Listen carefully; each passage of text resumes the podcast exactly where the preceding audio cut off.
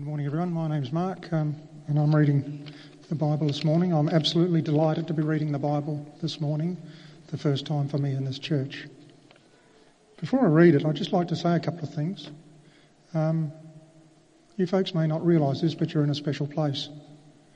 I come from a church that was failing, but this Trinity network is growing.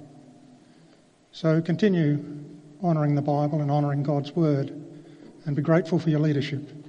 It's a wonderful thing. And now the reading. Jesus then left that place and went into the region of Judea and across the Jordan. Again, crowds of people came to him, and as was his custom, he taught them. Some Pharisees came and tested him by asking, Is it lawful for a man to divorce his wife? What did Moses command you? He replied. They said, Moses permitted a man to write a certificate of divorce and send her away.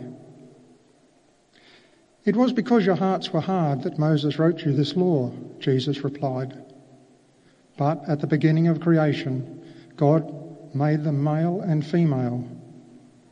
For this reason, a man will leave his father and mother and be united to his wife, and the two will become one flesh. So they are no longer two but one flesh. Therefore, what God has joined together, let no one separate. When they were in the house again, the disciples asked Jesus about this.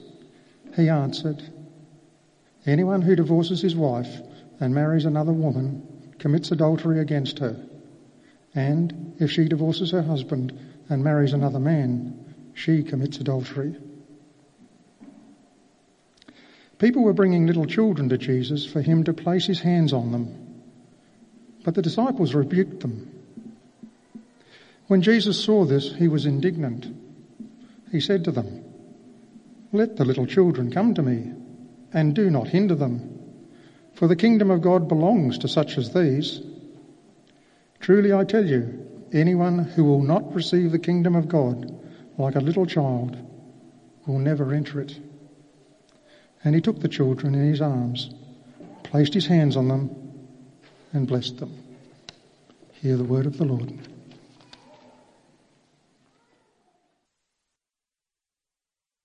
Share the person you that will you, share. Do keep the conversation going. Share someone you can pray for from that list as we talk through a tricky topic for a bright sunny morning. Hey. But I gotta say though, we're doing this because uh, it's where we're up to where we're up to in Mark's Gospel.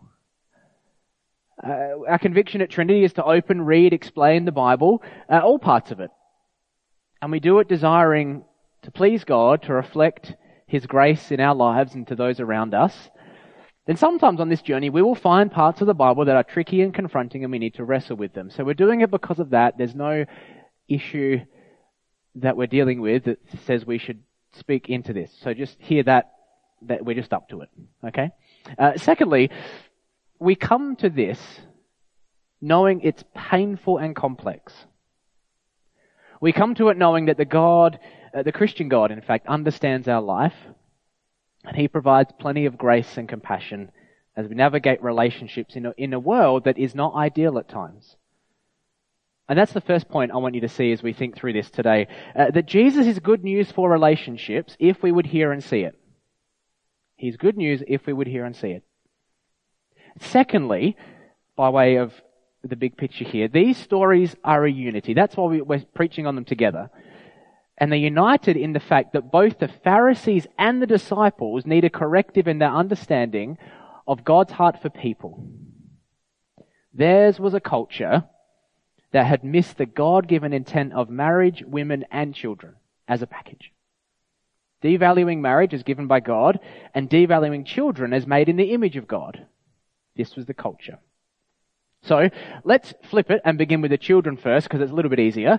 And we'll make a few very brief comments and you'll see the link hopefully pretty clearly by the end. So when Jesus says uh, the uh, the kingdom belongs to such as these, talking to the disciples about children, he's highlighting first of all the compassion and care God has for all people. Children are a lesson in what discipleship looks like a simple coming to and trusting Jesus with their life and then echoing that into his community. The echoing is what the disciples fail to do. They fail to see things the way Jesus does, and they find themselves on the receiving end of Jesus' indignation. The pointy part of this section is that even today, you and me, we can find ourselves in the same position. Let us honestly ask ourselves as we read Mark's gospel ourselves and as we preach through it week by week, do I have a view, and I ask I, me here as well, do I have a view, an opinion, an attitude, or a thought in which Jesus would feel indignation about me as one of his followers? Because we don't always get it right either. A good question to ask is Is my vision of following Jesus in contrast to his? Am I behaving in a way that Jesus would feel indignation about me? Because the Pharisees sure were. Let's go back to the start. When Jesus gives his short reply about marriage and divorce here, it's important to note that he's not speaking to someone who is wrestling with this question personally or grieving their separation that's just happened. Come and have a look at why I think that. Firstly, in 10 verse 1, we have the context of where Jesus is. Always important to know. He goes to the region of Judea and he teaches the crowds. We've seen this happening a lot, but the first time in Mark he's gone to Judea.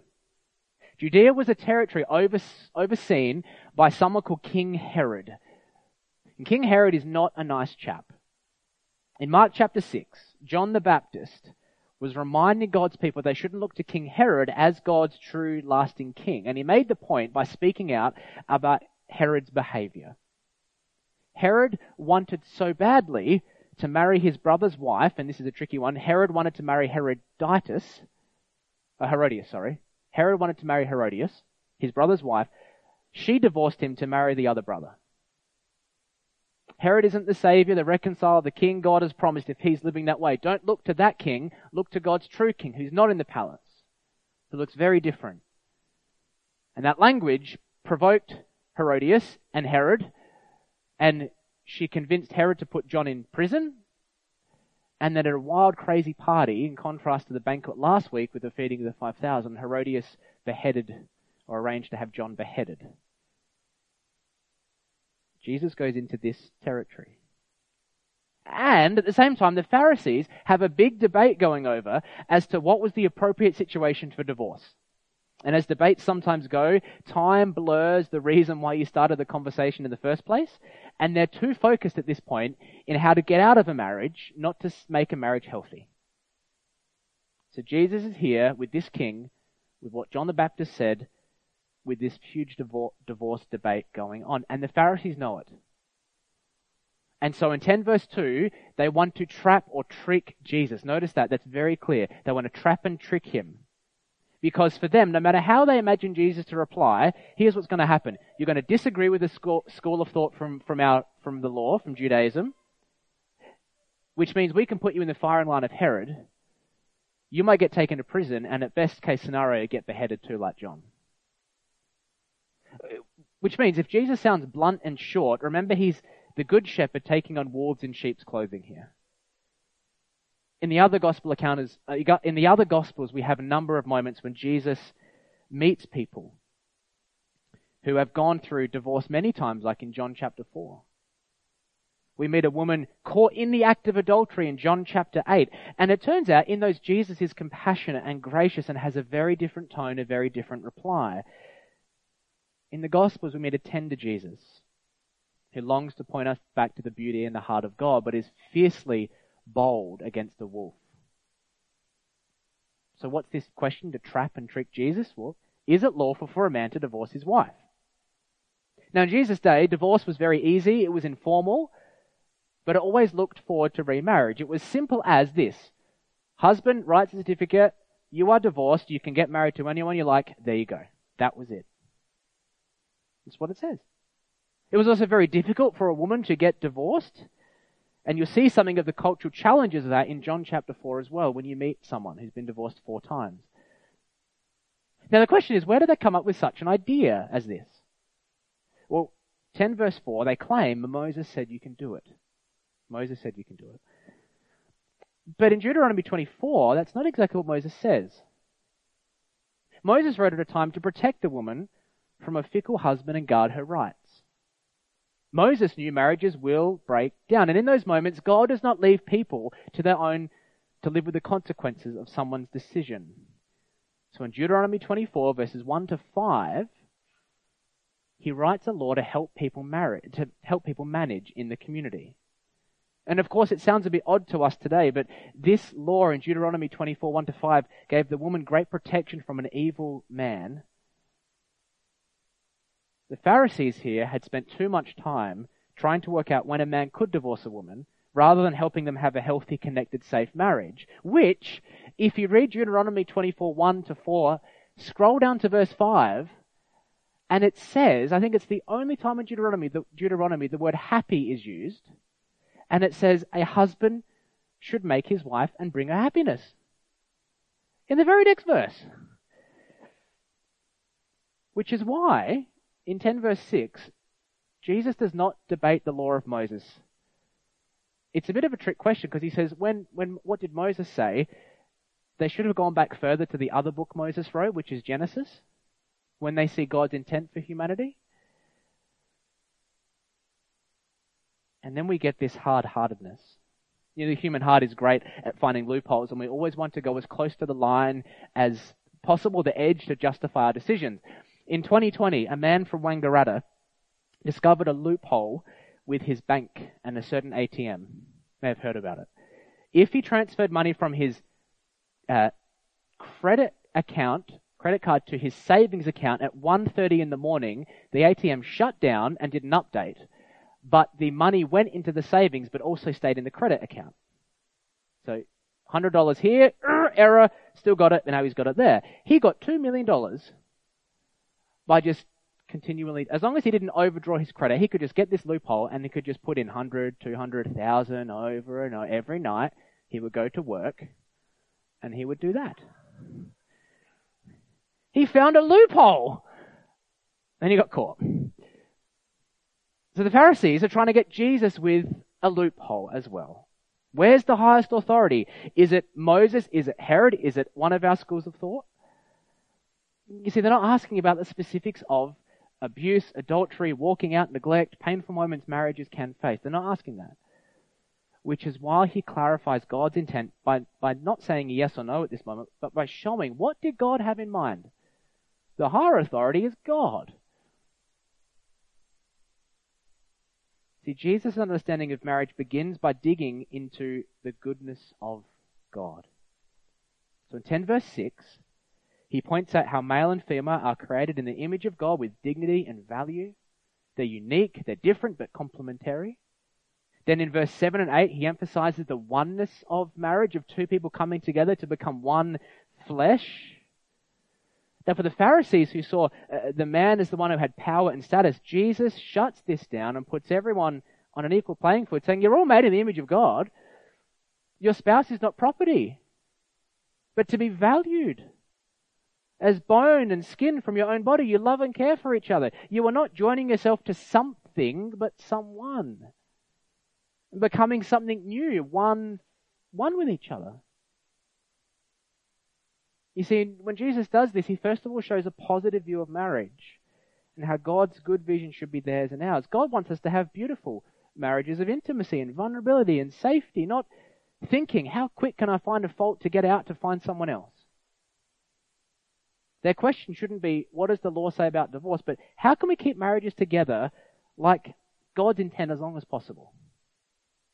Which is what Jesus concludes when in 10 verse 9, where he says, Therefore, what God has joined together, let no one separate. Ideally, yes. Perfect world, marriages should be permanent. In that vision, it means God wants our marriages to be places of intimacy and delight where we can be completely open and feel completely safe. Under God, we go into our marriages thinking, how can I make this succeed and flourish under God? How can the goodness of God's intent for creation continually inform my view of all relationships? That's the question they should have asked him. All this to say, Jesus wants them to have a oneness and a permanency view of marriage, not an emergency escape button they can push whenever they want to move on. That's the culture. They've missed the point. And yes, divorces happen. God's community has, community has a space for that. But they should be focused on healthy marriages more than debating divorce like they were doing. Now, of course, the disciples have grown up with the Pharisees' teaching, and Jesus has blown out the water what they thought. So they need a few moments to process, as I'm sure you probably do as well. Uh, so if you're in, if you're finding this hard, first of all, that's okay. The disciples did. You're in good company. And while we can't talk about everything, know that there are some resources on our online hub which might help. And I'd love to talk more over a cup of coffee as well. So after a cup of coffee and a sandwich, the disciples go up to Jesus and say, unpack that more, please. So in verse 10. First up, it, Jesus is not giving a full lesson on divorce and remarriage here. Not, he's not covering all the complexities of all relationships. The context has not changed when the disciples ask clarify to what the, Jesus replied to the Pharisees. He's addressing people like Herod and the Pharisees who want to make legitimate an adulterous intent. And for Jesus, this hard hearted attitude towards marriage puts you in the same category as being unfaithful. That's why he mentions adultery. After all, a hard heart in a marriage is horrible. It's broad in its effects. Long before a divorce may happen, a hard heart can ruin and destroy and damage so very much. Even a hard heart in one moment in a marriage that is healthy and strong can still cause friction. And so you see, the Bible wants to uphold the intent, the good intent, but is very realistic about what can happen. Because it's not always the case that you are unfaithful if you remarry. Consider in 1 Corinthians 7 verse 39 that death is one way that marriages end. Or in the same chapter of 1 Corinthians 7, we find a situation in which a Christian might find themselves being abandoned by their spouse. A Christian may find themselves walked out on from their partner or walking or their partner walking away from the faith and having wanting nothing more to do with them. And in those painful moments, they are not bound by their marriage any longer. And in those instances, in that abandonment, it would seem that you're not committing adultery if you remarry. You see, what the Christian story does is give us God's intent. It's to help those married take every step to maintain a strong, safe, healthy marriage. Which means there should be a willingness to forgive one another for little things, for big things, for earth shattering things. Working towards reconciliation should be a priority, and divorce should be a last resort. And I think that does justice to the permissible nature of it, yes, but also that it's not mandatory or certain. For example, in the Old Testament book of Hosea, we see that adultery has the potential to end a marriage, but it doesn't have to. So Hosea marries someone called Gomer. They're not married long. She runs away and is unfaithful with many men. And Hosea goes and finds her, pays off her debt, welcomes her back home, loves her, and recommits himself to her in Hosea 3 1 to 3. You just feel the weight of what he's doing. But he does that because he understands a bigger love. In Harry Potter, the point, break up a hard talk. In Harry Potter, um, Dumbledore, the principal, leaves Harry a sword. It's very powerful and it can defeat evil. Defeats evil Voldemort. But there's a copy of it. Ooh. And the copy has no magical properties to do anything other than look like the sword, right? It can't do a thing. The copy's not the original. And at the end of the book, one character who's very small and weaselly and not very clever is called Neville, and he's, he's a comic relief at times. And he stands up to the evil and says, "You will not go any further, and, and I'm going to stop you." And he can't do a thing. Like an ant taking an aeroplane. You know, it's not going to. But the the sword, the original, appears in his hand. You know, and suddenly he's got the original and the power to, you know, overcome evil, and that's what happens. And like that original copy, Jesus' love is the powerful, original, deeper, stronger love all marriages and our loves are copies of. That one. See? The original is what we need as we go into relationships and marriages. His love is what gives us the perspective and strength and forgiveness and gentleness to face the challenge of a hard heart in me and my partner. It says of Jesus in Matthew 12:20, a bruised reed he will not break, and a smoldering wick he will not snuff out. If you feel bruised and smoldering, there is a wonderful, compassionate Jesus waiting for you, who's not here to heap more judgment on you or snuff out your life. In love, this big original Jesus came to unite us back to God, to his oneness, pays off our debts, commits himself to us through a covenant paid for in his own blood. He loves us while we were still sinners to provide extraordinary grace and mercy that flows on to affect all our relationships. Jesus is good news. So, let me tie the threads up. Nine or 15 points to summarize quickly. Can a Christian divorce and remarry? Well, it depends. It's not as easy as never or any time. It's complex. Remarriage may not be the best step, nor the next step, and there's lots to work through. So hear that. It's not a simple thing. This passage is speaking into a culture that allowed very easy divorce in the name of God, to which Jesus says, don't look at loopholes, look at God's intent and vision. As a church, we desire to see healthy, safe, strong marriages, holding God's intent, so they can reflect and image Jesus and His love for us. We encourage couples to work on their marriages so they can feel safe and loved and well connected. In the words of John Gottman, a marriage researcher, he says people with the greatest expectation for their marriage usually wind up with the highest quality. This suggests that by holding a relationship to high standards, you're far more likely to achieve the kind of marriage you want than by looking the way and letting things slide. Separation, divorce, therefore, are sad, painful aspects of our relationships that God is aware of. We reject any form of abuse from, in marriage from any partner. We want to offer care and compassion and the grace of Jesus to those in a relationship that is hard or hurting or have faced the trials and challenges of divorce and separation because God is not against the divorced person. We're reminded too that broken relationship between people does not break the covenant of love that Jesus has for you, secured in His blood, in His death, in His resurrection, because His is the original. And we long for each person to know that. We say remarriage should never be entered into lightly, but sincerely asking, thinking, praying, seeking about what will you do different this time. So, recognizing we're all in different boats, in the journey of life and relationships. I, we all want to follow Jesus sincerely and honestly. I want to offer a final point of connection for everyone today. And it's this Jesus takes away hard heartedness. The Pharisees and disciples had hard hearts. So there's two stories. There was, remember the kids? We've gone a long way. There was two stories. They had hard hearts to God's law and God's image bearers. But what if a hard, stony heart towards my spouse, towards someone in the the community of God's people can change and become sensitive, caring, and soft and safe? What if it can come not through doing better or trying harder, but through a heart transplant, a whole new heart? And that's the promise of Jesus. He came not to make us better, but to give us a new life. To take away a hard heart towards God so we can have His vision.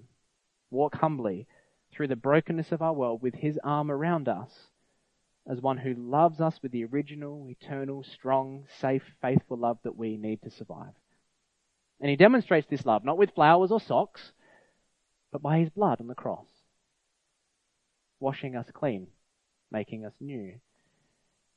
Therefore, from that position, we adopt God's vision for life, for people, for relationships. But we also admit this change isn't straightforward, and the new way of life isn't simple as Jesus' disciples found, the disciples found. It's confronting.